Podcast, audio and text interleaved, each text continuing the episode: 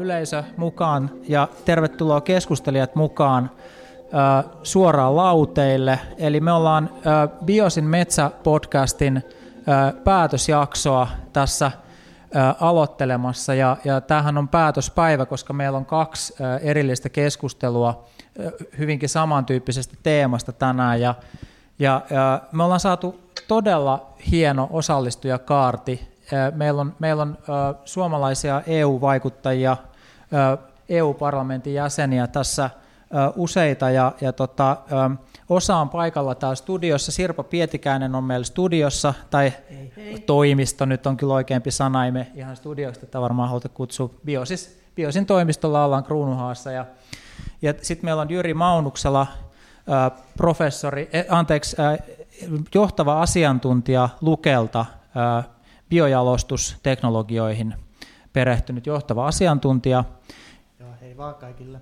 Joo, tervetuloa teille molemmille tänne äh, aurinkoisen kruunuhakaan. Ja sitten meillä on etäyhteydellä europarlamentaarikot Nils Turvalds äh, ja Mauri Pekkarinen. Tervetuloa teille kanssa tähän lähetykseen. Kiitos. Kiitos. Mä olen siis Brysselissä. Mauri taitaa olla Jyväskylässä. Kyllä. Tämä on tosi hienoa, että meidän teknologia mahdollistaa tällaiset hybridilähetykset. Toivotaan, että se mahdollistaa tämän, tämän keskustelun loppuun asti, että vältytään kaikilta ongelmilta, mutta nyt näyttää tosi hyvältä. mennään itse asiassa sitten ihan suoraan asiaan, eli, eli tota, meillähän on nyt viimeisen vuoden ajan niin, niin pyörinyt tämä Biosin metsäpodcast, metsäsektorin ekologinen siirtymä otsikolla, ja Meillä on ollut siellä aika huikea asiantuntijajoukko keskustelemassa metsäsektorin tulevaisuudesta ja, ja tilannekuvasta juuri tällä hetkellä. Ja nämä on aika akuutteja ja kiinnostavia kysymyksiä. Ja meidän tämän aamun keskusteluhan on teemotettu niin, että me puhutaan siitä niin kuin metsäkes- metsäsektorin muutoksesta – Eli, eli minkälainen muutos meillä on näköpiirissä. Kaikkihan muuttuu tässä maailmassa, mikähän ei pysy niin kuin iät ja ajat samana, ja, ja varmaan tämä koskee myös metsäsektoria. Tämä muutos voidaan nähdä ehkä niin kuin negatiivisessa valossa, että se on pieni muutospakkokin liittyen esimerkiksi monimuotoisuustavoitteisiin, ilmastotavoitteisiin, jotka kaikki liittyy maankäyttösektorin käyttömahdollisuuksiin. Joo, se voi olla rajaava tekijä, mutta muutos on aina myös mahdollistava tekijä, ja, ja me pyritään tänään ehkä, ja nimenomaan tässä aamukeskustelussa myös iltapäivällä löytämään positiivisia tulokuumia tähän tilanteeseen, kääntämään tämä ikään kuin Suomen eduksi tämä tilanne. Ja siihen, siihen meidän asiantuntijat on koko tämän podcast-sarjan aikana meitä johdatellut, että tämä on itse asiassa positiivinen, huomattavan hieno tilanne Suomen kannalta, koska ilmastopäästöjen vähentäminen, monimuotoisuuskadon pysäyttäminen, kaikki oikeastaan lisää maan arvoa. Eli, eli Suomi ison pinta-alan maana, harvaan asuttuna maana, jossa on metsiä, jossa on luontoa, niin oikeastaan meidän suhteellinen arvo, meidän maamme, isän maamme tai äidin maamme arvo nousee oikeastaan, kun ilmasto- ja biodiversiteettikysymykset painottuu kansainvälisesti. Ja, ja nyt me mietitään, että kuinka me saadaan niin kuin parha, paras mahdollinen potentiaali, tätä potentiaalia niin kuin hyödynnettyä parhaalla mahdollisella tavalla. Se on yksi sellainen niin kuin kiinnostava teema tänään. Ja, ja ä, meillä on tosiaan koolla ä, hyvä, hyvä asiantuntemus sekä tieteen puolelta että ä, politiikan puolelta juuri ne henkilöt, jotka tästä asiasta ehkä eniten tietää. Mä oon siitä erittäin iloinen, että te olette mukana tässä keskustelussa. Ja nyt mä niin kun, toivoisin, että aloitetaan sillä, että, että käydään, käydään niin kun lyhyt kierros ihan siitä, että jokainen voisi kertoa alkuun, että mitä, niin kuin, mikä on teidän oma suhde, henkilökohtainen suhde, ehkä myös vähän niin ammatillinenkin suhde metsään. Mitä metsä teille merkitsee niin ihmisinä ja, ja ö, oman alanne ammattilaisena? Aloitetaanko rohkeasti sieltä vaikka Brysselistä, niin saadaan heti heti tota, yhteys pelaan sinnekin. Nils, ole hyvä. No kiitos. Tota, Tämä on hieno ja, tota, ja emotionaalinen kysymys. minä siis olen kasvanut helsinkiläisellä takapihalla, jossa oli yksi vaivainen puu. Et siinä mielessä tota, mun, mun lapsuuteen tota, tavallisina aikoina, tota, paitsi kesäisin, niin, niin, tota, niin metsä ei ollut kyllä erityisen lähellä. Et jos oli jotain lä- lähellä, niin se oli kaivopuisto. Mutta tota, olen kaikki kesät liikkunut metsässä ja sitten varsinkin aikuisena, tota, silloin kun on jollain tavalla tuntunut, että nyt täytyy niin kuin katkaista jotain tällaista tota, stressitilaa, niin, tota, niin mulla on tullut tavaksi, että mä lähden kävelemään Helsingin lähimetsiin, Salmiin tai, tai, tai, tai, tai Nuuksioon tai, tai missä niitä nyt on. Ja, tota, ja, ja se, on, se, on, se on ollut erittäin hyvä kokemus, että siinä niin kuin, ottaa vähän evästä mukaan ja kuuntelee linnun lauluja, laulua ja, tota, ja, ja sitä, sitä rauhaa ja järjestää, kun päässä asioita uudestaan. Mä olen aika paljon harrastanut patikointia ja, ja tota, mä voin melkein sanoa, että mä olen patikoinut melkein kaikki suurimmat patikointireitit Suomessa. Mä kävin Forssan läheisyydessä tässä kesän aikana ja, ja sitten lähdin liikkeelle siitä Eerikkilästä ja, tota, tuli kierrettyä siinä päivänä 19 kilometriä suomalaista metsää. Tota, eli metsä on mulle ajatustila, voin sanoa, metsä on, on mulle kunnon ylläpitämistila ja sitä tarvitaan silloin, varsinkin silloin, kun, kun, kun huomattava osa vuodesta menee aika tylsiin kokouksiin tässä Brysselissä. Ja sitten metsä on ollut, äh, miten nyt sanoisi, henkinen haaste. Kaikki nämä keskustelut tota, Euroopan parlamentissa, jossa Suomi on, on tota, hyvin eri erilainen verrattuna melkein kaikkiin muihin eh, eurooppalaisiin maihin. Et meillä on metsä, joka on, on toisenlainen kuin, kuin Keski-Euroopan metsä. Meillä on biodiversiteetti, joka on toisenlainen kuin, kuin, kuin tuota Euroopan biodiversiteetti, Keski-Euroopan biodiversiteetti. Eh, meillä on, ja se on ehkä suurin ero, että jos lähdetään siitä Maurista, Maurin kotipaikkakunnasta pohjoiseen, niin tota, väestön tiheys on jotain kaksi ihmistä per neliökilometriä. Tota, ja, ja se tarkoittaa, että meillä on sitä luontoa ja me tunnemme sitä toisella tavalla. Ja jos vertaamme johonkin hollantilaiseen, niin, niin, tota, niin me olemme siis ratkaisevassa, ratkaisevalla tavalla toisenlaisessa tilanteessa. Et, et me olemme huolimatta tästä mun tota, takapiha, asfaltitakapiha tota, lapsuudesta, niin mä olen osa tätä metsästä kansaa, jossa Mauri on enemmän, varmasti enemmän metsäihin, metsään niin kuin kiintynyt kuin minä, mutta, tota, mutta sillä on valtava emotionaalinen, taloudellinen ja, ja henkinen merkitys ihan niin kuin haasteena. Kiitos Nils. Uh, olisiko Mauri, Maurilla seuraavaksi?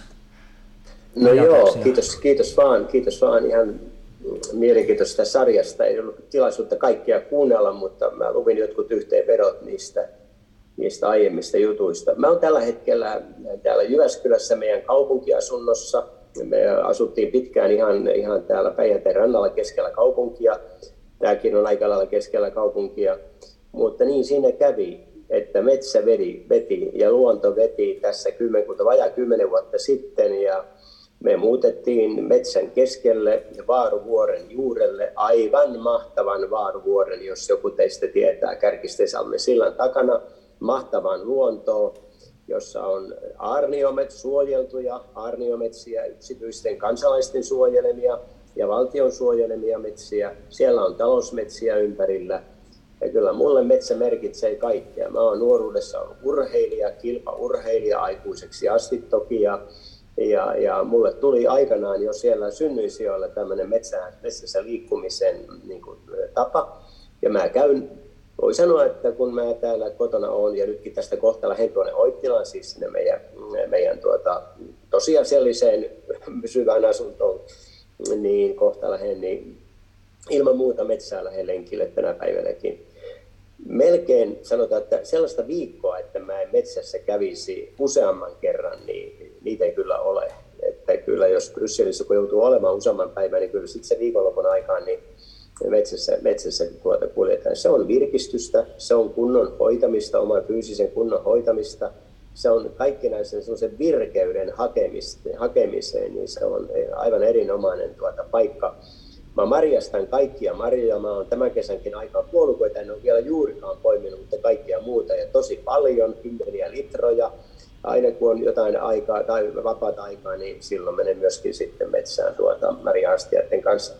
Kyllä se metsä on myöskin sitten jotenkin, ainakin minun DNAssa on jollakin tavalla sille sisään kirjoitettu tuntemus siitä, että ihminen ja luonto on tietyllä tavalla yhtä.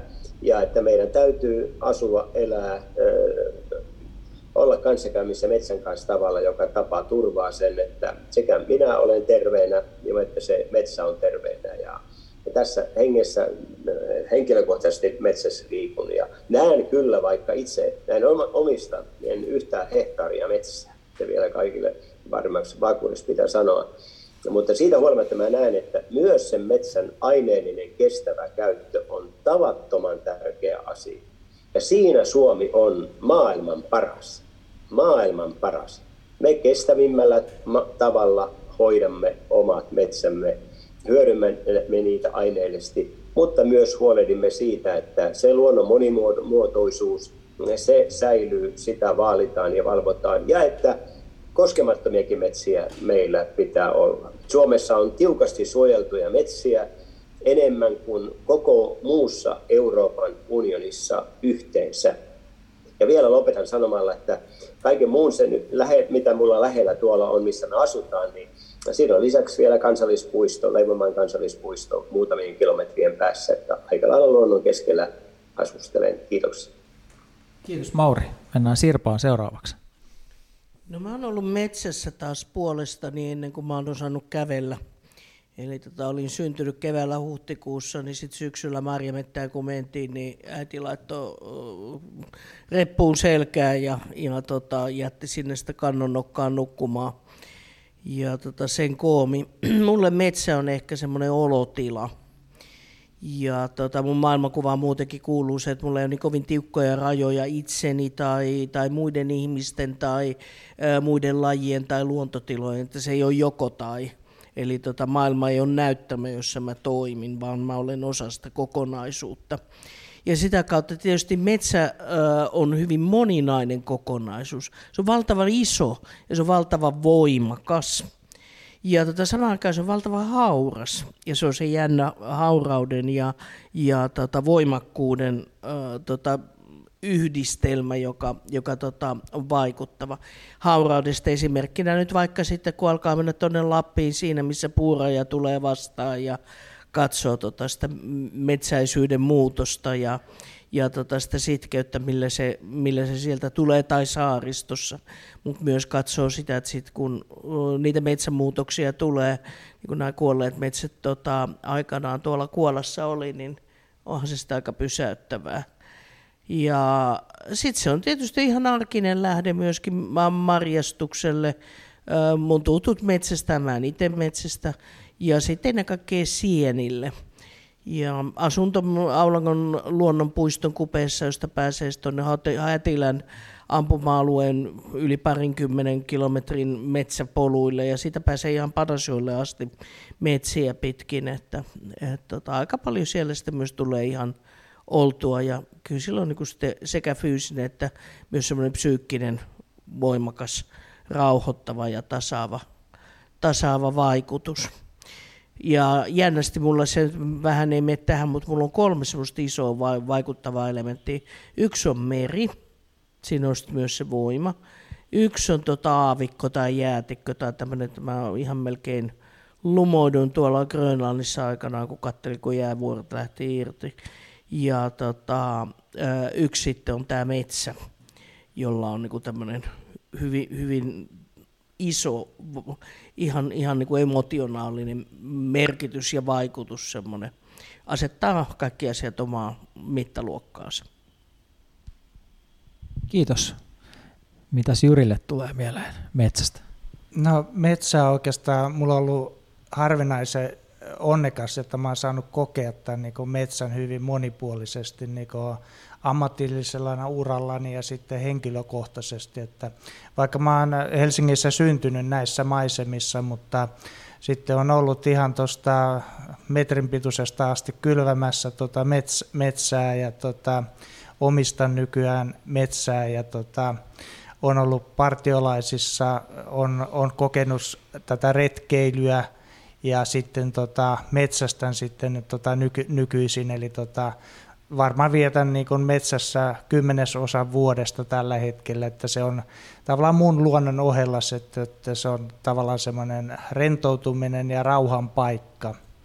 Mutta sitten ehkä tämä mielenkiintoisen tämä ammatillinen ura sitten tämän mets, metsän kanssa, että mä oon koulutukseltani insinööri, mutta niin biote, biotieteiden insinööri, eli ää, tiedän miten kasvattaa mikrobeja, tiedän miten kasvat, kasvattaa tota, kasveja, sienejä, metsää, ja olen ollut niin kemiallisessa metsäteollisuudessa parikymmentä vuotta tutkimuksessa kehittämässä uusia ympäristösovelluksia.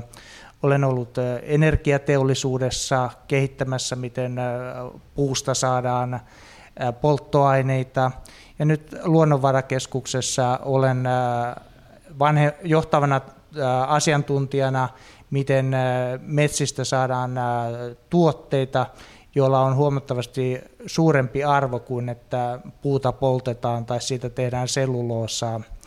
Eli olen tämmöisiä niin kehittämässä konsepteja, että miten, mikä voisi olla semmoinen tota, metsäteollisuuden tulevaisuus. Ja sitten metsäteollisuus tietysti tarvii, tota, tai metsä- tai biojalostusteollisuus tarvii niin kuin puuta ja sitten siinä on paljon mahdollisuuksia, miten puuta saadaan kasvamaan, koska metsä on paljon muutakin kuin puuta. Siellä, siellä on varpuja, siellä on, ja kaikkein eniten, että kannattaa kurkistaa, mitä sieltä löytyy maan alta, juuria, mikrobeja. Eli tavallaan se metsän ekologia löytyy sieltä, mitä me itse, itse ei nähdä muuta ehkä kuin mikroskoopilla. Kiitos Jyri. Mä oon tosiaan siis Antti Majava ja Biosin tutkija. En ehkä sitä maininnut tuossa äsken, mutta olen vetänyt tätä podcast-sarjaa nyt tämän vuoden ajan ja meillä on koko ajan ollut vähän samanlainen tunnelma tässä, että että kaikilla keskustelijoilla on aika vahva oma henkilökohtainen metsäsuhde ja, ja, ja sitten siinä yhdistyy se henkilökohtainen taso, ehkä hiljentyminen tai muu luonnosliikkuminen ja sitten sen metsän hyödyntämisen ajatukset ja, ja näähän elää käsi kädessä. Ja me, me ollaan koko keskustelusarjan ajan kaikkien keskustelijoiden kanssa oltu täysin yksimielisiä siitä, että metsäteollisuus on tärkeä osa suomalaista yhteiskuntaa, on luonut meille hyvinvointia ja tulee luomaan sitä myös jatkossa. Ja, ja ö, nyt ehkä ö, mennäänkin sitten tällaiseen tiiviimpään keskustelurytmiin, koska ö, meidän ö, katsojat ja kuulijat varmasti haluaa teiltä mahdollisimman paljon tietoa ja näkemyksiä, niin tota, yritetään päästä tämmöistä kysymyslistaa hiukan, hiukan niin kuin tiivi, tiiviimmällä ja nopeammalla rytmillä eteenpäin. Eli nyt mulla on seuraavana kysymyksenä semmoinen, että voitteko te kertoa niin kuin lyhyesti jonkun metsäteollisuudessa tai ehkä laajemmin metsäsektorilla tapahtuvan asian, joka juuri nyt on teistä erityisen ilahduttava ja, ja kiinnostava? Sirpa aloittaa. Niin. Anteeksi? Ligniini, joka ennen on mennyt vähän hukkaa ja tota energiaksi, jolla alkaa olla nyt sitten, kiitos muun muassa VTT-tutkimusten, niin aika upeita mahdollisuuksia tota, kaikenlaisiin pakkauskäyttöihin ja myös vaatekuutyöpuihin. He tehdään sillä että sitten nyt seuraavaksi Mauri ja Nils kertoo omia näkemyksiään. Sitten ehkä Jyri voi hiukan kommentoida spesialistina näitä mm. ajatuksia. No joo, mä olin aikanaan, panin pystyyn strategisen huippuosaamisen keskittymän SOKin metsäsektorille ja, ja, ja uskallan sanoa, että siitä maailman parhaiten tutkijoiden ja maailman edistyksellisen teollisuuden yhteistyöstä on tullut paljon sellaisia hyviä tuloksia, jotka näkyy suomalaisen metsäteollisuuden menestymisenä tänä päivänä. Ja, Ja, ja, ja jos ottaa yhden tämmöisen numeraalisen menestyksen, se hyvä, mitä VTTn tekemän tutkimuksen mukaan ilmastovaikutuksia metsä tällä hetkellä tuottaa, niin se on noin vuodessa noin 17 miljoonaa CO2-tonnia aina yhtä vuotta kohti. Se on se hyvä, mennään kaiken aikaa, vaikka volyymit lisääntyy, niin se hyvä, mitä ilmaston kannalta tuotetaan, se kasvaa. Ei paljon, mutta kasvaa kuitenkin. Ja yksittäistä edistysaskeleista se aivan erityisen maininnan mun mielestä ansaitsee se, että, että nyt tästä sellupohjasta ollaan valmistamassa kuituja, joilla voidaan korvata valtavasti ympäristöä pilaavia öljypohjaisia tai valtavasti vettä käyttäviä pellavapohjaisia ratkaisuja. Ja nyt kun mä tästä lähden kohta ajamaan tämän tilaisuuden jälkeen kotiin tuonne Oittilaan, niin minä ajan tuosta maailman ensimmäisen merkittävän suuren eh, alan yrityksen, eli Spinnovan ison talon ohitse, joka on siellä jo pystyssä ja joka Spinnova tekee uusia investointeja, suunnittelee ja kehittelee. Se on mahtava askel, jonka mahdollisuuden ja mitan näemme vasta toki tulevien vuosien aikaan. Se yhtenä hyvin konkreettisena esimerkkinä. Kiitos Mauri. Mitäs Nilsillä on? No, inno, Mauri melkein varasti tämän show nyt tässä näin, koska mulla oli, mä olen kirjoittanut näin, mä kävin Äänekoskessa, Äänekoskella katsomassa sitä tekstiili, tulevaa tekstiilitehdasta ja vierailin Spinnovassa jossain vaiheessa juuri ennen kuin, kun tota COVID pisti ikään kuin nämä kaupat kiinni. Eli tämä osaaminen, se mitä me saadaan irti siitä, siitä tota metsästä, se on kyllä äärimmäisen mielenkiintoista. Mä olen käynyt toimittajana, mä olen käynyt katsomassa silloin vanhan, kun mä olin Moskovassa kirjeenvaihtajana, kävin Uzbekistanissa katsomassa niitä, niitä tota, puuvillapeltoja ja miten se on vaikuttanut sitten kaikkien veden saantiin alueilla aivan katastrofaalisella tavalla, että jos me pystymme tätä kehitystä kääntämään ja kun me tiedämme, että vesi tulee olemaan niin kuin suuri puute suuressa osassa maailmaa, niin tota, olemme ottaneet melkoisen askeleen eteenpäin. Joo, kiitos Nils. Mä sanon tähän väliin vielä, nostan pari asiaa sieltä meidän, meidän asiantuntijoiden niin kuin esiin nostamia mahdollisuuksia, mitkä on erityisen kiinnostavia. Ja yksi niistä on tämä energiasektorin niin kuin, tavallaan tämän vaihtelevan uusiutuvan energian, eli käytännössä Suomessa tällä hetkellä erityisesti tuulienergian tasapainottamiseen liittyvät mahdollisuudet, eli tämmöinen aktiivinen toiminta energiasektorilla on yksi semmoinen, mikä nousi esille tuolla asiantuntijoilta. Ja sitten tämä ligniini yhtenä isona raaka-ainelähteenä. Sitten nousi myös nämä päästöt, hiilidioksidipäästöt, mitä, mitä metsäteollisuus tuottaa, niin itse asiassa raaka-aineena hiilivetyjen tuotannolle – Tästähän LUT-yliopisto muun muassa on ö, tehnyt paljon tutkimusta. Mutta miltä kuulostaa keskustelijoiden Tämä, tämä kuulostaa tuota erittäin hyvältä, koska nyt näistä asioista keskustellaan, keskustellaan oikeasta asiasta, niin kuin ligniinistä ja selluloosasta ja energiantuotannosta. Että kaikki nämä on tärkeitä, että Ehkä tärkein olisi se, että niin kun metsäteollisuus ja energiateollisuus tavallaan hitsataan tota yhteen, koska tota, käyttävät paljon ra- samoja raaka-aineita, etteivät lähde niin kun kilpailemaan näistä tiuka, tiukentuvista raaka-ainevarannoista, vaan sitten lähdetään katsomaan, että mit, mitä kullakin hetkellä on kaikkein arvokkainta tuottaa, että onko se seluloosa, josta voidaan tehdä sitten tekstiilejä, ja sitten sitä voidaan tehdä energiaa, eli katsotaan, että mikä se on se arvokkain tota, komponentti, mitä silläkin hetkellä saadaan. Eli tarvitaan semmoista joustavuutta ja monialaisuutta, että päästään niin kuin eteenpäin ja pystytään kasvattamaan tota, oikeastaan tätä metsäteollisuuden tuotearvoa ja, ja sitten ehkä puhuisin nimenomaan metsäenergiasektorin niin yhteistuotearvoa, että tämä on, tämä on äärimmäisen tärkeitä. Joo, seuraava kysymys meneekin sitten just tuohon, että meillähän on nyt kuitenkin tilastollisesti voidaan ö, nähdä, että metsäteollisuuden jalostusarvo on laskenut pikemminkin kuin noussut viime vuosina. Ja, ja meillä on kuitenkin julkista rahoitustakin suunnattu kymmenisen vuotta sitten ja, ja ennen sitäkin niin merkittävästi siihen, että se jalostusarvo saataisiin pikemminkin nousemaan kuin laskemaan. Sitten meillä on tullut ö, selityksiä, että miksi näin on käynyt, niin muun muassa tietysti sellun maailmanmarkkina hinnan nousu ja, ja sellun tuotannon kannattavuus ja kysyntä on ollut korkea. Se on ihan luonnollinen selitys, että silloin tehdään sellua, kun sille kertaa kysyntää on.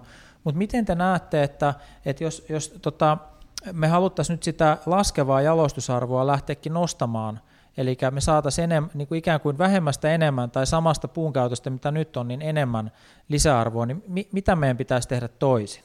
Kuka haluaa aloittaa tästä? Saako pikkusen saarnata? No kyllä. Kaikki nyt, kaikki varmaan, si- meillä on niin omat ja aika pitkälle varmaan samanlaiset reseptit, vähän eri painotuksia. Ekana mun mielestä niin pitäisi äh, skaalata, mä oon nähnyt niitä mielenkiintoisia lukuja ja kaikki meistä varmaan tietää, jotka tässä paneelissa ollaan. Et tota, kuinka paljon niitä metsän käyttöpaineita oikeasti on? Siis sen pitäisi olla tämä hiilivarasto, sen pitäisi olla biodiversiteetin keskeisin lähde, sen pitäisi olla tota, hiilinielu, sen pitäisi olla itse asiassa yksi tärkeä myöskin tämmöinen biokemian lähteinen ja biomimikri luonnonmukaisen niin kuin toimintaketjujen mallintamisen ja, ja taisin sanoa sen lääketieteen lähde. Sen pitäisi olla vain keskeinen ruokalähde, sen pitäisi olla keskeinen rakentamisen lähde, sen pitäisi olla keskeinen tekstiilien lähde ja niin edelleen. Ja sitten kun katsoo maailman tasolla tai Euroopan tai Suomen, nämä ei riitä tähän kaikkeen, ei vaan riitä. Eli tota, kun me, se, se rajallisuus, vaikka se on uusiutuvuus, niin kun sitä voidaan vaan käyttää uusiutuvuuden, johon sisältyy myös luonnon monimuotoisuus, niin se rajois. Niin meidän pitää itse asiassa priorisoida siellä.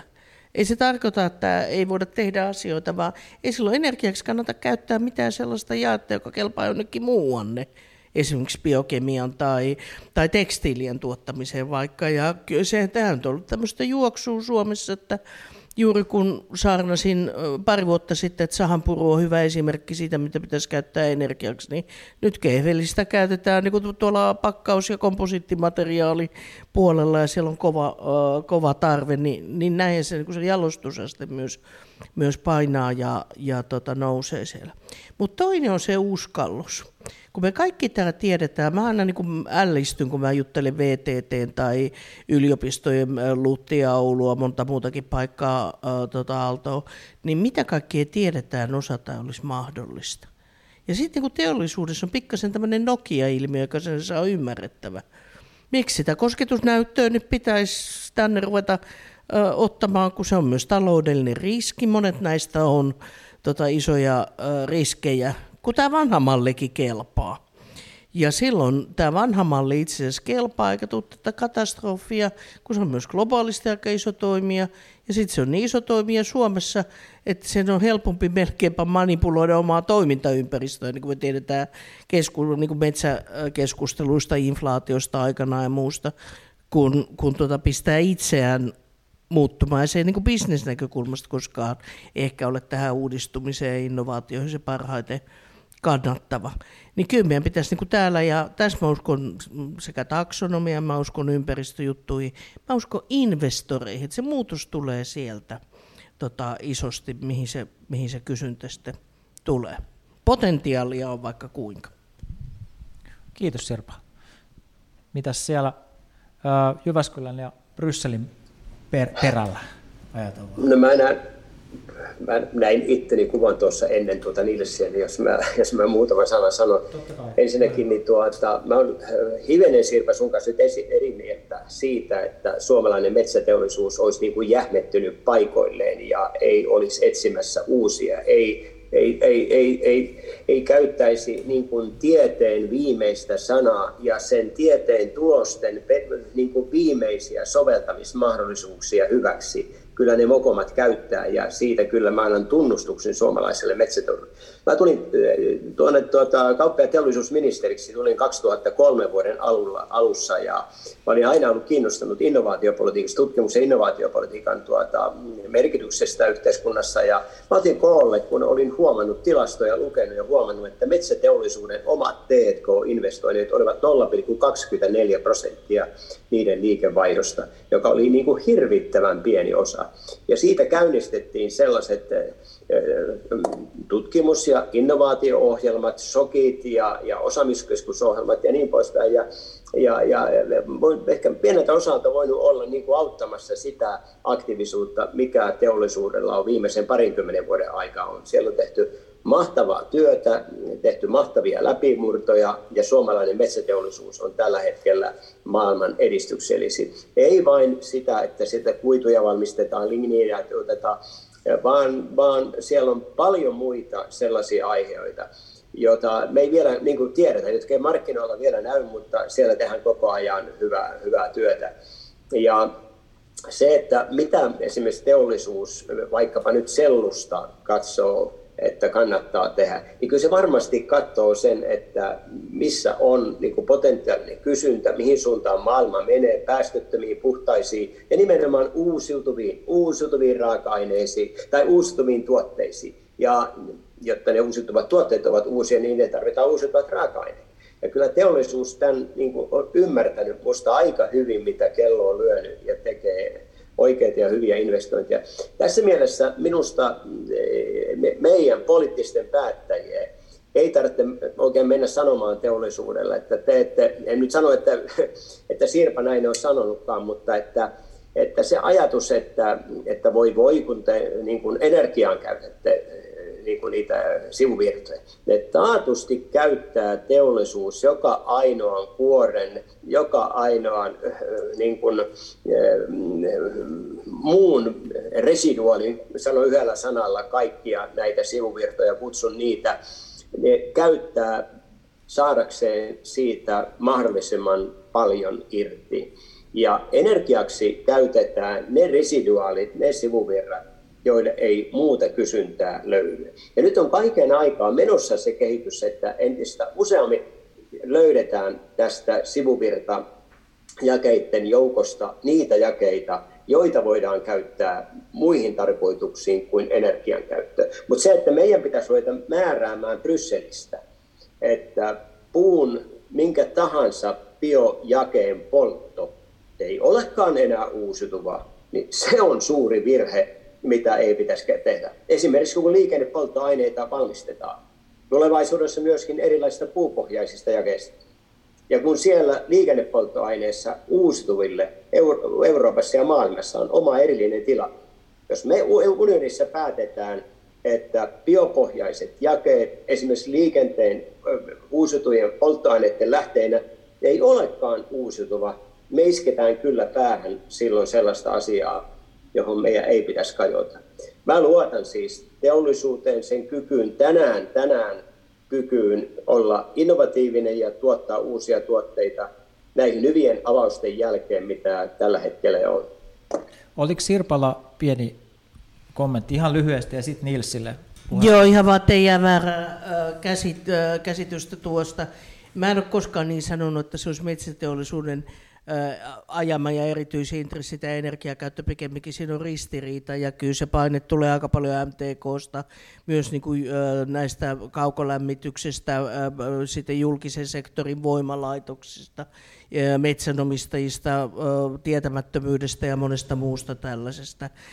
Mikä, mikä, ristiriita, mikä ristiriita tulee? Mikä se, ristiriita että tulee? käytetään myös sellaista jaetta tota, energiaksi ja suunnitellaan sen kapasiteetin kasvattamista, kun se on aika hyvin jo tapissaan nyt, mikä mikä tota, voitaisiin käyttää sitten muuhun, muuhun tota jalostusasteeseen. niin tämä vaan tarkennuksena, että en syytä metsäteollisuutta tästä asiasta tokikaan. Mä en kyllä syytä, mä en kyllä syytä näitä toisiakaan osapuolia, jotta, että, että metän omistajan kannattaisi sellainen puu jae, josta hän saa niin kuin enemmän rahaa, niin kuin hän tukkipuusta saa tai sellupuusta saa. Hän saa huikean paljon enemmän rahaa niistä kuin energiapuusta – miksi hänen metän omistajana kannattaisi puupanna polttoon, kun ei siitä saa mitään rahaa. Ja näissä muissa käyttötarkoituksissa siitä saa hirveän moninkertaisen rahan. No sen takia esimerkiksi, että se on niin ö, komeita tukkipuuta, että ei se mahdu sahalta läpi, niin polttoonhan se menee. Ja, ja nyt siis Metsäteollisuus ry, ryhän on kyllä ilmoittanut, että he on huolissaan siitä puun energiakäytön kasvusta. Eli ristiriita on ihan ilmeinen kyllä heidän näkökulmastaan ja, ja tota, että kaikkeenhan Suomen puuvarat ei millään voi riittää. Mennään Nilsin näkemyksiin. Niin, siis ehkä mulla on neljä pointtia tässä. Tota, ensinnäkin silloin me olemme kahdessa valtavassa siirtymässä. Ja siirtymä on sellainen, että osa silloin kun ollaan, olen, ollaan suuressa siirtymässä, niin osa asioista menee taaksepäin ja, ja osa menee eteenpäin. Mä olin itse kolmannen polven toimittaja alun perin ja sekä isoisän ja äidin puolelta että isä että minä aloitimme tota, paperilehtien toimittajina. Ja, tota, ja paperilehdet piti aika lailla pitkään ikään kuin Suomen puunjalostusteollisuuden niin rahavirroissa kiinni. Tänä päivänä mä luen päivittäin neljä tai viisi lehteä. Jos ne olisi paperisessa muodossa, niin siitä tulisi postilukusta sisään noin vähän toista kiloa päivässä. Nyt, nyt ei tule kiloakaan, koska mä luen ne kaikki siinä, siinä tota, digitaalisessa muodossa. Samaan aikaan, kun tämä valtava muutos tota, paperilehtimaailmassa tapahtui, joka järkytti tietenkin aika lailla tota, suomalaista paperiteollisuutta silloin, kun se lähti liikkeelle, niin nyt me olemme sitten tämän saman muutoksen toisessa päässä, eli nettikauppa tulee ja lisää valtavasti kysyntää. Ja se on johtanut siihen, mistä tämä keskustelu lähti liikkeelle, että nyt onkin kannattavampaa myydä niin alempaa eh, jalostusarvoa edustavia tuotteita kuin, kuin hieno paperi. Ja, ja, tota, ja, ja silloin meidän eteen nousee tota, mielenkiintoinen kysymys, eli millä tavalla yhteiskunnan kovat rakenteet pystyvät muuttumaan ja muuntumaan. Ja tämä on, tämä on äärimmäisen mielenkiintoinen taloustieteellinen ja filosofinen ongelma. Jos katsotte esimerkiksi nyt Venäjän kehitystä, niin mä olen esittänyt ajatuksen, että Venäjän muutos, Putinin muutos hyvin aggressiiviseksi johtuu siitä, että Venäjän rakenteet eivät kovin helposti käänny niin kuin sellaiseen uuteen, tähän uuteen suuntaan. Eli se osoittaa, miten vaikea tämä tämä siirtymä on. Ja me olemme tämän keskellä tätä siirtymää, ja se ei aina ole kovin helppoa. E, mutta mä väitän, että me, tulemme, me pärjäämme siitä, mistä syystä meillä on hyvä hallinto e, verrattuna muihin maihin. Meillä on erittäin hyvää tutkimusta ja meillä on hyvä kansalaisyhteiskunta, joka pitää ikään kuin ihmiset mukana ja meillä on kohtalaisen hyvä poliittinen järjestelmä. Että että, tota, että vaikka nämä, nämä, rakenteiden puristus on, on, on todella armotonta ja kovaa, niin, niin, tota, niin täytyy siterata, tota, onko se nyt, kuka sen siinä tuntemattoman sotilaan viimeisellä sivulla sanoi, että ja pieni Suomi tuli to, toisena. Eli kyllä me pärjätään suuriakin vastaan, tota, vaikka, vaikka nämä, nämä tota, vaatimukset ja, ja puristus on aika kovaa. Kiitos Niides. Mitä ajatuksia herää Jyrillä? No, tässähän tota, ajatellaan, että tämä Suome, Suomen metsät ja metsäteollisuus on ikään kuin tota meidän primusoppilas ja sille kohdistuu paljon, paljon paineita ja odotuksia, että metsä, metsästä saadaan hienoja raaka-aineita, voidaan saada ihan ruokaa, rehua, kosmetiikkaa ja mitä tahansa mitä mu- muualtakin kemian teollisuudesta – mutta sitten metsään kohdistuu myöskin tota, näitä ilmastopaineita, että tähän, niin kuin sanotaan, että metsä tressaantuu tämmöisistä paineista, että mä jo huokasin tässä syvästi niin kuin metsän puolesta, kun kuuntelin tätä. Ja, mutta onhan se tosiasia, että minkä takia tämä jalostusarvo on laskenut, on se, että kun on, on kysyntää ja sitten jos ei niitä tuoteta täällä Suomessa ehkä maailman kestävämmällä tavalla, niin silloin tuotetaan huonolla tavalla jossain muulla, niin tämä yhtälö on tota, todella, todella hank, hankala. Ja, ja sitten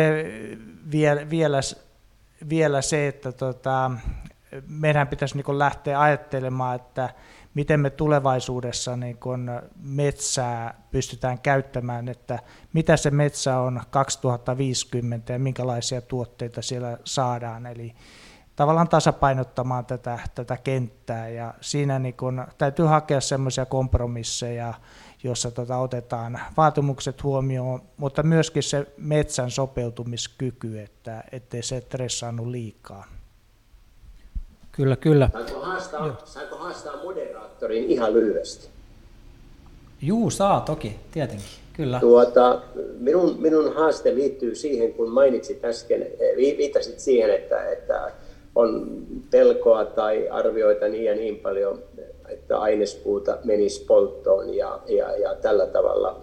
Mä oikeastaan kysyisin Luken edustajalta, joka ehkä pystyy antamaan tarkemman tiedon Mä muistan lukeneeni joko Luken tai VTT tai tutkimusyhteisön jonkun sieltä äh, selvityksen, että kun Suomessa metsä kasvaa siis 107 miljoonaa kiintokuutiota, kun me hakataan sitä 70 miljoonaa vähän yli kuutiometriä ja niin poispäin, että polttoon tästä niin kuin ainespuusta vuosittain menisi noin yhden miljoonan kuution verran. Ja siis siitä käytettävästä 7-80 miljoonasta Suomen metestä otettavista. Ja sitten vielä tuuvaa vielä on tuotu aikaisemmin vielä melkein 10 miljoonaa Venäjä.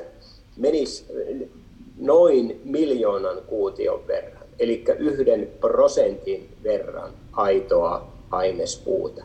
Jos näin on, vaikka se olisi 2 prosenttiakin, Musta se ei vielä kovin paljon, sen verran tunne metsän korjuuta, että kuinka vaikea on niin kuin siilata, etteikö mihinkään kuormaa tule yhtä tai kahta tai kolmea vähän jämerämpää puuta. Onko mun lukemat suurin piirtein, luken edustaja, onko ne suurin piirtein oikeita? Eihän tuota hyvää, hyvää puuta ei kannata polttaa, vaan se kannattaa jalostaa. Juuri näin. Mutta sitten mä sanoisin, että tämä epäsuora poltto on niin suurempi ongelma, että Suomen puuthan oikeastaan suurimmaksi osaksi palavat soodakattilassa, eli tavallaan tämän metsäteollisuuden kemikaalikiertojen tota, vuoksi. Mutta sieltähän tulee niin kuin energiaa tämän teollisuuden käyttöön, ja sitten pitäisi ehkä ajatella, että miten tätä energiaa, mitä metsän sivuvirrasta tästä ligniinistäkin tulee, että mm. miten sitä voitaisiin käyttää niin kuin joustavasti energiareservinä, että sitä ligniiniä poltettaisiin vain silloin, kun energiaa tarvitaan ja se on kallista, mutta sitten toisaalta kun äh, huomioi tämmöisen soodakattilan toiminnan, niin sehän täytyy niin kun, äh, pyöriä koko ajan niin täydellä teholla, että tota, se investointi tulee takaisin ja tota, tavallaan äh, se prosessi pysyy yllä. Eli t- tavallaan metsäteollisuuden tämmöisen sata vuotta vanha kehitys, niin se tietyllä tavalla on jarunakin uude, uudelle kehittämiselle. Ja tässä sitten ehkä avaisi pelin se, että tota, lähdettäisiin skaalaamaan alaspäin näitä metsäteollisuuden prosesseja niin kun aidosti niin kun monituote biojalostamoiden puolelle, joka käyttäisi niin kun monia raaka-aineita, käyttäisi erilaisia prosesseja, voisi jopa niin kuin lennosta vaihtaa vähän tuota prosessia sopeutuen niin kuin vallitsevaa energiaa ja, ja tuotetarpeeseen. Ja tuottaisi ihan uusia tuotteita, jota, joka korvaa nykyisiä, ei yksi yhteen, vaan esimerkiksi niin kuin, ligniini maaliteollisuudessa se voi toimia niin kosteuden eristäjänä, homeen suojaajana, se voi toimia niin kuin hyvin monella tavalla, jopa edistää tämmöistä niin kuin terveydellistä vaikutusta, niin kuin kontaktia ihmisen ja luonnon välissä, jopa sisätiloissa, niin tota, tämmöiset tota, uudet innovaatiot ja uudet tuotteet, joista ei niin kuin voida kuvitellakaan. Esimerkiksi terveysvaikutteiset metsätuotteet, mitä jostain ligninistä tai lignaaneista voitaisiin saada. Että ei, ei tarvitse mennä syömään pettua uudelleen, mutta tota, jos tämä niin valjastetaan sillä nykytekniikalla, niin tota, me saadaan parannettua meidän omaa terveyttä ja se on, samalla parannetaan sitten myöskin metsän terveyttä. Joo, kyllä tuolta taas poimin tästä asiasta vähän asiantuntijoiden näkemyksiä tuolta podcast-sarjan keskusteluista, niin, niin noin 100 terawattituntiahan Suomessa puupohjaista energiaa tuotetaan ja, ja kun katsotaan mikä se kokonaispuun käyttö on, niin siitä voidaan maksimissaan siitä puusta silloin jos meillä vaikka puhutaan 80 miljoonaa kuutiota kokonaispuun käyttö, niin, niin siitä voidaan maksimissaan sen energiasisältö on noin 160 terawattituntia. Eli kun me saadaan sieltä puupohjaista energiaa 100 terawattituntia, niin tästä yksinkertaisesta laskelmasta voidaan päätellä, että hyvin suuri osa siitä puumassasta, mikä metsästä korjataan, niin päätyy loppujen lopuksi energiaksi ja se käytetään... 50 su- prosenttia. Juu, 50 su- prosenttia kyllä, viime loppujen lopuksi. Kyllä, ja, ja silloin se vaan hyödynnetään no. suurimmaksi osaksi metsäteollisuuden oman energiatarpeen kattamiseen. Mm. Eli, eli tästä me ollaan sitten keskusteltu, että voisiko ne prosessit muuttua metsäteollisuudessa ja voisiko sitä, niitä ylläpitää esimerkiksi jollain muulla energialähteellä, kuten tuulivoimalla, lämpöpumppuja hyödyntämällä ja käyttää siten esimerkiksi sitä ligniiniä, josta suurin osa mustalipeästähän suurin osa tästä energiasta tuotetaan, niin silloin me saataisiin sitä ligniiniä jalostukseen ja, ja pystyttäisiin tekemään korkean jalostusarvon tuotteita. Mutta, mutta tämä prosessin, nyt tulee seuraava kysymys, eli tässä on ollut aika selkeä näkemys keskustelijoilla, että yksi syy, miksi me ei käytetä tehokkaasti biomassoja, on se, että niitä ei, sitä hiilen, hiilisisältöä ei ole hinnoiteltu. Eli, eli koska maankäyttösektorin nieluja ei ole hinnoiteltu, eikä myöskään metsäsektorin päästöjä ole hinnoiteltu, niin silloin puuttuu se näkö, näkemys siitä, että mitä se hiili itse asiassa siellä metsäsektorilla maksaa. Ja se erottaa tämän teollisuuden muista teollisuuden aloista. Ja, ja tähän niin, niin tota, pyytäisin teiltä kommenttia, että, että, että miten te näette tämän biopohjaisen hiilen hinnoittelutarpeen? Pitäisikö sillä löytää joku hinta tai, tai ylipäätänsä näkemys, että minkä arvoista se on? Kuka haluaa aloittaa tästä? Antaa herroja aloittaa. Juu, olkaa hyvä. E- etäisten herrojen. Maurilla on siellä sormassa. Ahaa, mulla on No niin. Mä oikeastaan lähdin vähän yllättävästä kohdasta liikkeelle. Mä olin teollisuus- ja energiavaliokunnan pääneuvottelija päästökauppajärjestelmän uudistamisessa, joka vieläkin on kesken, trilogit on vielä käymättä ja, ja niin poispäin. No, mä olen ollut kaikissa vaiheissa mukana koko järjestelmästi. Tämä nyt sanon vain sen takia, että, että pitkin matkan vartta, niin kyllä mä vähän on ruvennut ihmettämään entistä enemmän se, että jos teollisuudessa, teollisuuslaitos, joka aiheuttaa päästöjä tänään, jos se vähentää niitä päästöjä ansiokkaasti, niin se pystyy tekemään siitä itselleen tilin. Eli se aineellisesti siitä hyötyy.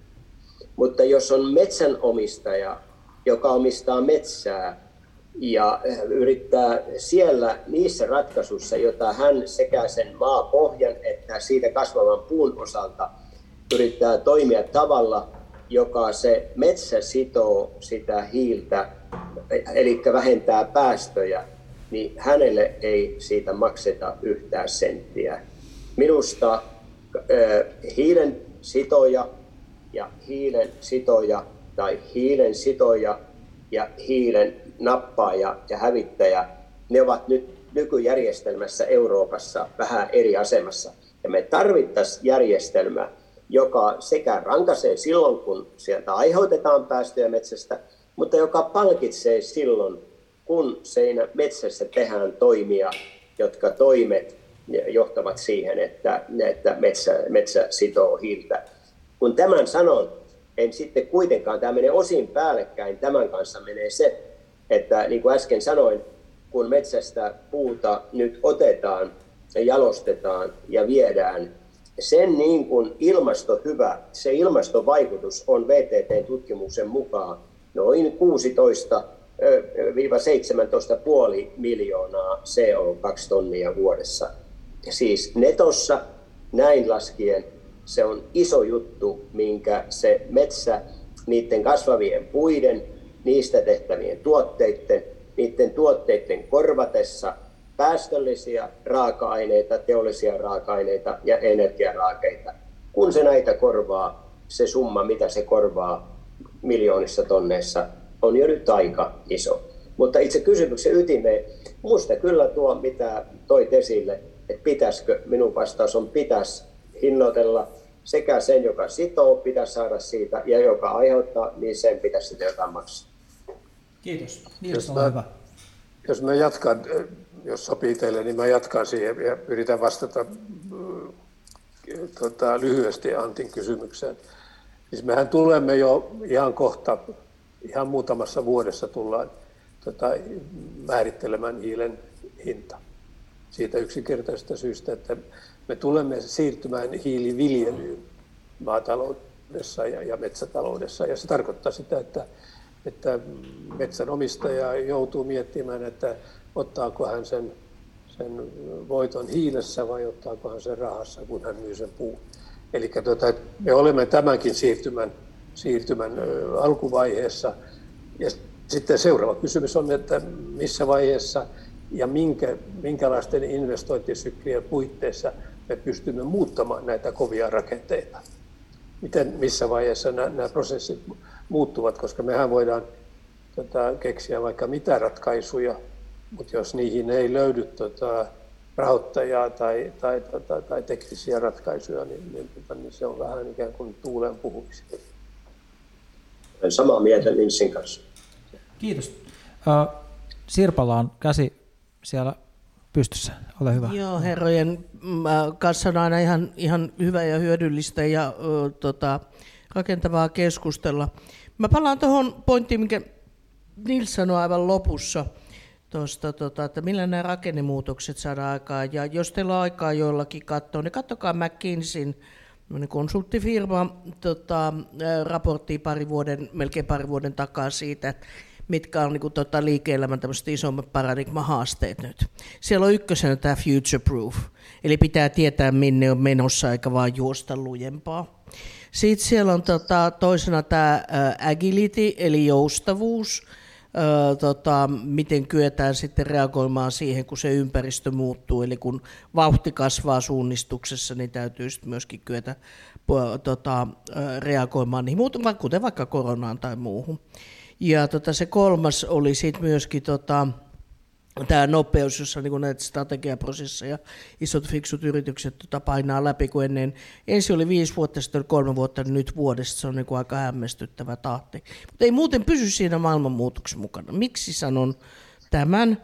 Niin se liittyy juuri siihen, että miten meillä on teollisuudessa tai ylipäänsä missään teollisuudessa kykyä tähän muutokseen reagointiin. Miten meillä on investoreilla. Miten me päättäjät onnistutaan tekemään sitä future-proof-lainsäädäntöä myöskin, eikä rullaan aina viiden vuoden kuluttua pikkusen tiukemmaksi, kun se pitäisi kerralla tehdä tarpeeksi tiukaksi, että on se suunta ö, selvillä. Kun ei tämä ilmastonmuutos eikä biodiversiteettikato, niin ei ole poliittisia mielipiteitä, ei ne täältä nyt niin yhtään millään selittämisellä minnekään kato. No, miten ne liittyy tähän hiilehintaan? Tästä hiilehinnasta on puhuttu siitä puhemista puuteni maailman sivu. Ja nyt se näyttäisi ehkä mut liian hitaasti tulevan sekä EU, se tulee muun muassa tämän tota, siipämin tämän ää, tota, ää, tullimekanismin kautta. Se tulee myöskin tota, Pariisin sopimuksen Glasgow-kokouksen johtopäätösten kautta. Ja tota, silloin se heijastuu hyvin voimakkaasti, toivottavasti positiivisesti maa- ja metsätalouteen. Se, mitä me tarvitaan ihan peivellisesti lisää tutkimusta, on tämä maaperä. Ja maaperän rooli ja maaperän tämä hiilisinunta siellä ja elinvoimaisuus ja muut tekijät, mikä on niin sen maksimikapasiteetti ylipäänsä. Sitten myöskin tota, tarvitaan vähän pidempiaikaisempaa, tarkempaa arvio, siihen tämä satelliittitieto tulee auttaa, niin siitä, että mikä oikeasti on varasto, ja mikä on nielut. Kyllähän me nyt käydään vähän varjomiekkailuun tästä asiasta. Totta kai persilja tai taimi kasvaa prosentuaalisesti nopeammin kuin vanha mänty, mutta silti väittää, että sen takia, että jos kasvaa nopeammin, niin sen sitomiskapasiteetti on isompi, niin onhan se nyt vähän höpöpö. Että kyllähän se siellä niin kuin toisessa päässä on. Mutta meidän pitää saada niin kuin ne faktat sinne kuntoon automaattiseurannalla, että niistä ei, ei tarvitse sitten ö, tota, kantaa huolta. Ja silloin tota, se pitäisi tulla vähän niin kuin IFRS on laskentamekanismit kirjanpidolle, ei niistäkään poliitikot äänestä, niin tämä tiedepohjainen sitten ratkaisee, että miten se kompensaatio sieltä tulee, tai toisaalta myöskin se vaatimus, jos se ei saavuteta. Ja sitten myös toinen päin, kun, eihän tämä, kun kysytään, miksi ei teollisuus muutu, niin eihän tämä ole niin semmoinen tyhjä tabularasa myöskään tämä nykyinen sääntelyympäristö tai talous. Siellä on tietyt insentiivit, jotka on tehnyt tietynlaisen bisneksen kannattavaksi, toisille haastavammaksi, ja nyt kun se pitäisi muuttaa järkevämmäksi, koko ekologian ja tulevaisuuden kannalta, niin tietysti ne, jotka on isommassa muutospaineessa, niin, niin minäkin tekisin, reagoin siihen aika tuskaisesti. Ja tota, nämä pienet uudet kasvavat bisnekset ei ole vielä niin kuin tarpeeksi äänekkäitä sanomaan, että jes, tämä on muuten hyvä juttu. Markkinatalous on siitä niin kauhean hauskaa, kun se kannattaa aina. Kysymys on vaan kelle. Ja silloin niin kuin tota, tämän kaiken päässä, niin mä uskon, että meille, sit kun me saadaan ne idut sinne, niin me saadaan niin positiivista muutosta. Mutta pitää myös lopettaa tämä pöllötukeminen. Me tuetaan fossiilisia.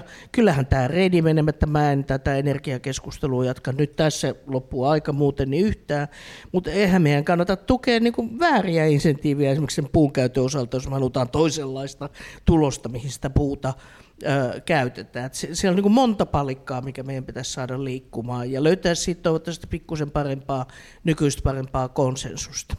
Hyvä. Mä ihan lyhyesti vielä Jyrille tota, lataan tähän se, hänen vastaukseen paineita sillä, että meidän ympäristötaloustieteilijät podcast-sarjassa on ollut sitä mieltä, että jos nämä saadaan, niin kuin päästökauppahan on semmoinen, ehkä mahdollisesti myös monimuotoisuusmarkkinat, luontoarvomarkkinat, luontopääoman tunnistaminen markkinoilla, ne kaikki pitää olla kansainvälisesti, viedä läpi niin kuin kansainvälisinä asioina, ei pelkästään EU-tasolla, vaan globaalilla tasolla. Ja jos ne saadaan vietyä läpi, että meillä on tiukka ympäristö- ja ilmastolainsäädäntö, ja regulaatio kansainvälisesti, niin Suomen teollisuus hyötyy tästä ympäristöteollisuuden tai ympäristötalouden näkökulmasta. Juuri siksi, koska Maurikin kertoi, että meillä on maailman paras ja kehittyneen metsäteollisuus, niin juuri silloin me voitamme tässä eniten. Mutta nyt Jyri voisi ehkä luonnostella meille, saat käyttää vaikka tussia, jos haluat, niin minkälainen on se metsäteollisuus, joka vastaa tähän haasteeseen. Kun hiilellä on hinta, kun monimuotoisuudella on hinta ja, ja pitää tuottaa monia hyviä asioita metsästä, miten sellainen metsäteollisuus toimii? No tässä tota, ensinnäkin tämä hiilidioksidimittaukset ja päästöt on, se on aika lahjomaton tota, mittari ja, ja mitään niin sektoria ei voi täysin tota, sulkea ulos siitä. Ja sitten se ohjaa semmoiseen ajatteluun, että metsät on saatava kasvamaan, niitä ei saa jättää sitten tota, pystyyn hiilivarastoiksi, vaan se täytyy olla aktiivista. Mutta meidän täytyy nähdä se, että niin kun, mi, miten me saadaan nämä tota, metsät pysymään aktiivisen kasvun vaiheessa, ja se ei ole pelkästään Joo, se ei, se ei ole pelkästään, että meillä on tota puuplantaaseja, vaan se on, että me tarvitaan monimuotoista metsää, joka on vastustuskykyinen niin kuin ilmastonmuutokselle. Ja sitten mä näkisin, tämä, että miten me mennään kohti tämmöistä, niin tota, kun mä sanoin tuossa alussa, että hitsataan sitä metsä- ja energiasektoria yhteen ja mietitään sitten vaikka, että millä kaikella tavalla metsäteollisuus voi tuottaa energiaa ja sitten se ei ole pelkästään polttamalla puuta, vaan se voi olla, että metsiin rakennetaan näitä tuulimyllyjä, se ei haittaa näiden puiden kasvua ja päinvast- saattaa olla jopa päinvastoin, että tuota suojaa tietyllä tavalla metsää myrskyvahingoilta. Eli kaikki keinot täytyy ottaa äh, käyttöön ja tota, tukea äh, tutkimusta ja on tällä hetkellä hirveän paljon semmoisia konsepteja, joita tarvitsisi vain hitsata yhteen ja katsoa, miten ne toimii yhdessä. Eli tämmöistä pilotointia, kokeilua, ihan semmoista rohkeatakin kokeilua, tota, miten saadaan tota, eri teollisuuden aloja yhteen ja uusia innovaatioita ja tekniikoita toimimaan optimaalisella tavalla. Kiitos. Hei, meillä alkaa aika ollakin merkissä, mutta toivotaan, että saadaan kaikilta vielä lyhyet kommentit tähän Suomen metsien ja metsien käytön tulevaisuus Miltä se teistä näyttää? Ja mitä Jyr, Jyrin näkemykset herätti teissä? Päätetään siihen tämä keskustelu. No, voin aloittaa tällä hetkellä. Ole hyvä. Joo. Joo. Muille sanomalla, että me, mehän olemme keskellä tätä Jyrin piirtämää muutosta. Ja tota, niin kuin Mauri yliopisti, niin tota, joku pystyy siitä ja, tota, ja, ja Irtukin varmasti laittaa peukon pystyyn siitä samasta asiasta. Että me olemme e, menossa tässä suuressa murroksessa, me pärjäämme kohtalaisen hyvin. Uusia haasteita tuli tuota 24. päivä helmikuuta. Ja se tietenkin vaikeuttaa, koska siinä, oli, siinä on iso vaikuttaja, joka, joka tota, nyt jyllää vähän liian voimakkaasti tota Euroopan energiamarkkinoilla. Ja, tota, ja, mutta en olisi päätöksentekijä, ellen olisi samalla optimisti. Kyllä me, kyllä me mennään tästä. Kiitos. Mauri, ole hyvä. Mä voisin jatkaa vielä, että, että minulla on kyllä erittäin positiivinen käsitys suomalaisten metsien ja metsän mahdollisuudesta Suomessa, ei vain suomalaisten, vaan koko maailman yhteisönkin hyväksi. Me tuotamme ehdottomasti maailman puhtaimmalla, vähäpäästöisimmällä tavalla metsäteollisuustuotteita noin 120 miljoonan ihmisen tarpeisiin. Jossakin muualla tuotettuna sen kaiken hiilijalanjälki olisi monta kertaa valtavasti suurempi ja kaikkialla suurempi kuin se meillä on. Ja tällä tiellä meillä on mahdollisuuksia ottaa vielä monia askeleita eteenpäin. Musta Jyrkin niin tämmöinen yhteenveto, minkä äsken teki, teit, niin mulla ei oikeastaan siihen mitään paljon lisättävää. Ehkä vähän konkretisoi vaan sitä, että esimerkiksi alan tutkimukseen, innovaatioihin vielä pitää enemmän lisätä rahaa. Meillähän on näitä, meillä on kaksi isoa suurta lippulaivahanketta meillä Suomessa, meidän Suomen omilla varoilla. Sitten me Euroopan unionissa, lähinnä horisontin puiteohjelmassa, jossa on noin 100 miljardia seitsemälle vuodelle, ja sinnekin on jonkun verran jalkaa saatu oveen väliin. Mutta Euroopan unioni, sen isot rahat, mitä se näihin käyttää, ei likimainkaan tunnista niitä mahdollisuuksia, mitä juuri siinä, mihinkä Jyrki kiinnitti, me oikeasti me kaikki on kiinnitetty huomioon. Että tutkimuksen kautta saataisiin vielä korkeammalle jalostettuja hyviä tuotteita, joilla ennen kaikkea niitä uusiutumattomia raaka-aineita, joista niistä me olemme entistä enemmän riippuvaisia muusta maailmasta, joista muun maailman fossiilista, päästöllistä riippuvuutta voitaisiin vähentää näillä entistä korkeamman tasoisilla tuotteilla. Siinä myöskin Euroopan unionin pitäisi olla enemmän meidän kaverina ja mukana. Ja ihan vielä sanon sen, kun sä olit lähettänyt moderaattani kysymyksen siitä, että miksei metsään sovelleta samanlaisia pelisääntöjä kuin kaivostoimintaan, että, että nämä, kun metsää käsitellään, niin että se olisi jotkut pelisäännöt. Mä vaan totean, että metsälaki sanoo, metsän käyttöilmoitus on tehtävä aina vähintään kaksi viikkoa ennen kuin alat niin kuin hakkuita suorittamaan. Ja sitten samalla kertaa se hoit uudistamissuunnitelma, millä tavalla uudistat sitä metsää sen jälkeen, kun olet hakannut. Ja siellä tuossa ilmoituksessa pitää ottaa kaikki kosteikot ja kaikki pohjavesialueet ja uhanalaiset kasvut ja muut tällaiset huomioon. Eli tässäkin suhteessa meillä ollaan aika hyvällä tavalla pidetään huolta, että metsän moni sanoisiko tyydyttämisen mahdollisuudet sekä aineellisten, sosiaalisten että ympäristöllisten, ympäristöllisten tarpeiden tyydyttämisen mahdollisuudet, niin ovat hyvät. Meillä on siihen mahdollisuudet, kun yhteen hiileen puhallaan.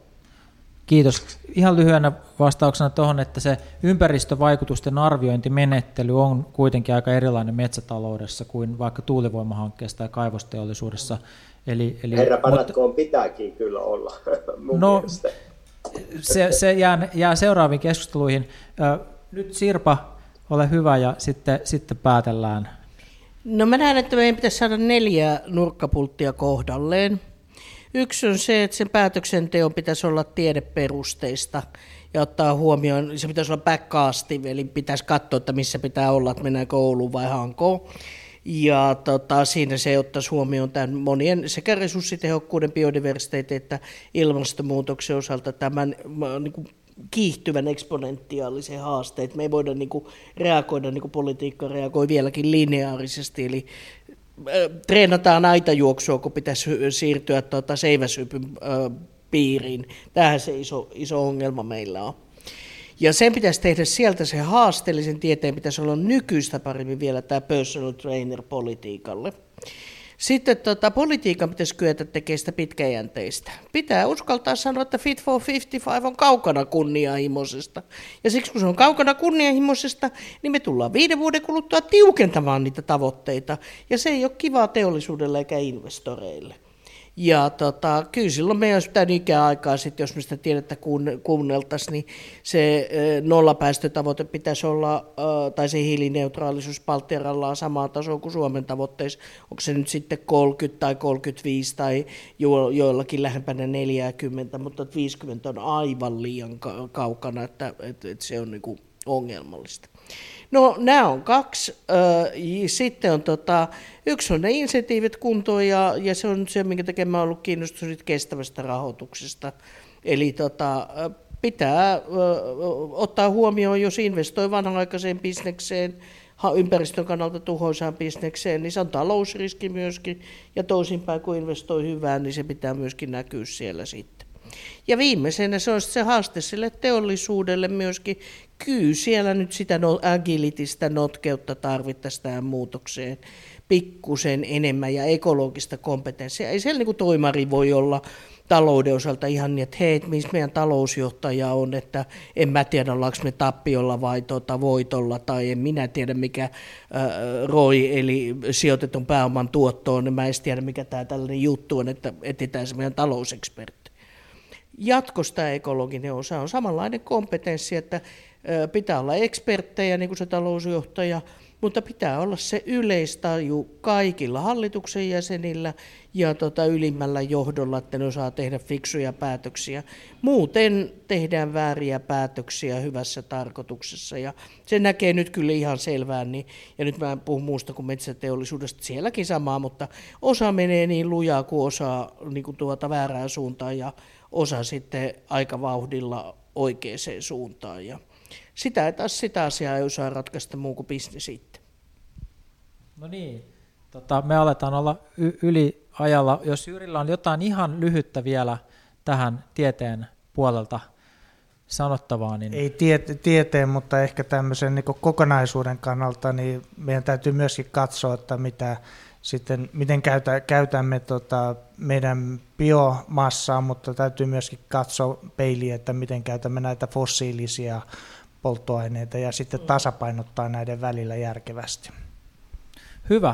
Hei, nyt kiitos keskustelijoille. Tämä oli erinomainen keskustelu. Niin kuin mä arvelinkin, niin me, me ollaan loppujen lopuksi kuitenkin aika samanmielisiä näistä asioista – mutta, mutta meidän lähestymiskulmat on ehkä hiukan erilaiset, ja se on tämän podcast-sarjan tärkeimpiä löydöksiä, että me ollaan pystytty keskustelemaan hyvin sujuvasti näistä välillä vähän haastavina näyttäytyvistä teemoista, ja, ja toivotaan, että keskustelu jatkuu Suomessa hyvässä hengessä ja faktapohjalla myös metsäkysymyksistä. Iltapäivällä meillä on uusi tilaisuus, jossa teemana on metsien käytön ekologisten reunaehtojen hahmottaminen, eli silloin puhutaan, meillä on pöydällä kissa nimeltä hiili, hiilinielut ja maankäyttösektorin päästötilanne, ja, ja tota, sitten meillä on siellä vähän biodiversiteettikysymystä ja muuta, mutta me jatketaan myöskin tässä samassa positiivisessa hengessä tarkastellen niitä mahdollisuuksia, mitä reunaehdot meille kuitenkin tarjoaa. Eli kiitos kaikille päätetään lähetys tällä erää täältä Biosilta tähän. Näkemiin. Kiitos keskustelijoille, kiitos kaikille yleisölle, kuuntelijoille. Hei hei.